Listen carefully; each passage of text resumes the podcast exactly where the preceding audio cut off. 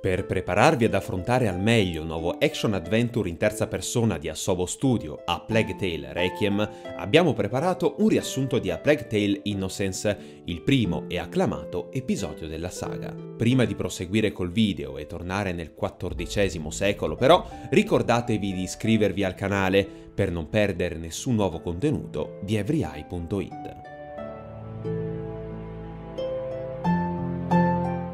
Ambientato nel 1348, A Plague Tale Innocence dipinge una Francia dilaniata dalla guerra dei cent'anni e dall'inarrestabile diffusione della peste nera.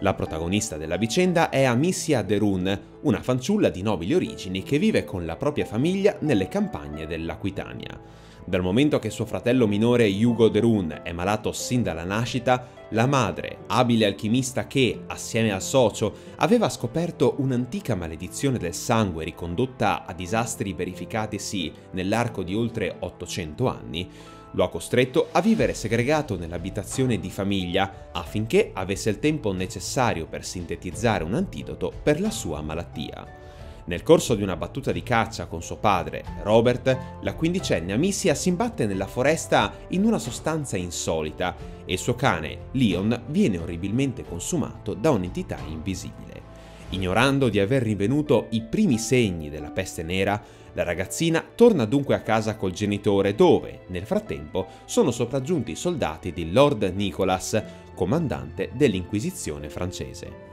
Essendo interessate unicamente al piccolo Hugo, le truppe giustiziano dapprima Robert e buona parte della servitù, per poi, almeno in apparenza, uccidere anche Beatrice, ma non prima che la donna abbia incaricato Amicia di portare il fratellino di 5 anni dal medico Laurentius, l'affermato dottore che aveva trasmesso alla stessa Beatrice le proprie conoscenze alchemiche. Seppur sconvolti da quanto accaduto, i due orfani obbediscono all'ultimo ordine della madre e si rifugiano in un villaggio non molto distante dove apprendono che una spaventosa orda di ratti famelici sta divorando le scorte di cibo e diffondendo il morbo della peste. Sfuggiti agli abitanti del villaggio che si rivelano alquanto ostili e ai soldati dell'Inquisizione, i due ricercati raggiungono quindi la fattoria in cui risiede l'amico di famiglia Laurentius che, tuttavia, trovano a letto malato. L'uomo è stato infatti morso da un ratto e ha contratto il morbo.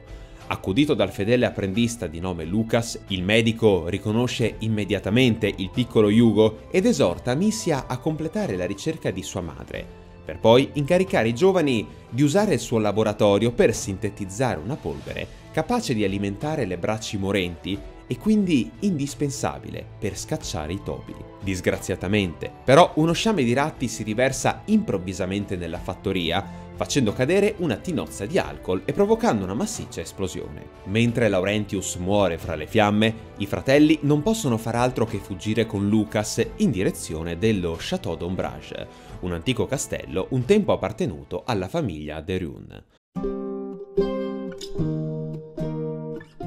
Lungo il pericoloso tragitto, Lucas spiega ai due orfani che il sangue di Hugo è portatore della macula, un male soprannaturale che è rimasto dormiente all'interno di alcune nobili stirpi sin dai tempi della peste di Giustiniano, la tremenda epidemia scoppiata nell'impero bizantino fra il 541 e il 542, sotto il regno dell'imperatore Giustiniano I. Mentre Beatrice e Laurentius hanno cercato per anni di ultimare un elisir che potesse mitigare i sintomi di Hugo, il grande inquisitore Vitalis Beneven vorrebbe sfruttare il potere del ragazzino per assicurare all'Inquisizione il dominio sulla nazione. Sebbene questi vengano brevemente catturati dagli inglesi, Amicia, Hugo e Lucas riescono a fuggire e raggiungere finalmente lo Château d'Ombrage, grazie all'aiuto dei gemelli Mélie e Arthur, due ladruncoli piuttosto abili nel furto con scasso e nella creazione di diversivi. Sfortunatamente però il secondo viene acciuffato dai soldati mentre gli altri tagliano la corda.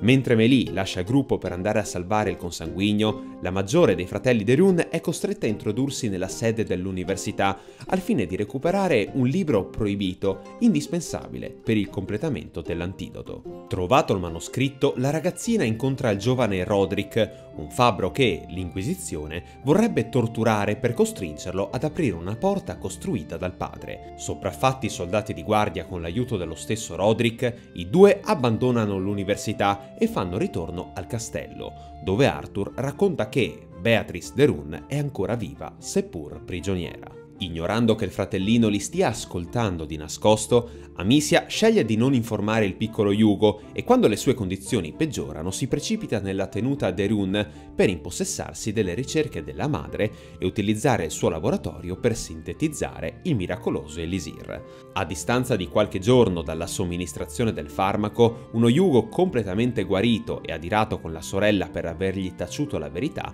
si dilegua per unirsi all'Inquisizione e riabbracciare sua madre madre. Nella speranza di controllare la macula, Vitalis allunga quindi le mani sul sangue del bambino e se lo inietta, ma l'antidoto preparato da Lucas e precedentemente somministrato a Hugo ritarda lo sviluppo della malattia, impedendogli di ottenere il pieno controllo dei poteri del giovane Derun. Mentre Amicia affronta i propri sensi di colpa, Hugo si sottrae alla prigionia e rintraccia Beatrice, la quale gli rivela la verità sulla macula. La maledizione dona al proprio ospite il potere di controllare i ratti. Tuttavia, madre e figlio vengono nuovamente catturati dai sottoposti del grande inquisitore che, subito, minaccia di uccidere la donna per obbligare il piccolo Hugo a risvegliare del tutto le sue capacità sovrannaturali. Un mese più tardi, l'esercito di ratti guidati da un indottrinato Yugo assalta lo Château d'Ombrage, dove il malvagio Lord Nicholas uccide prima Arthur, per poi ordinare al giovanissimo sottoposto di eliminare la propria sorella maggiore.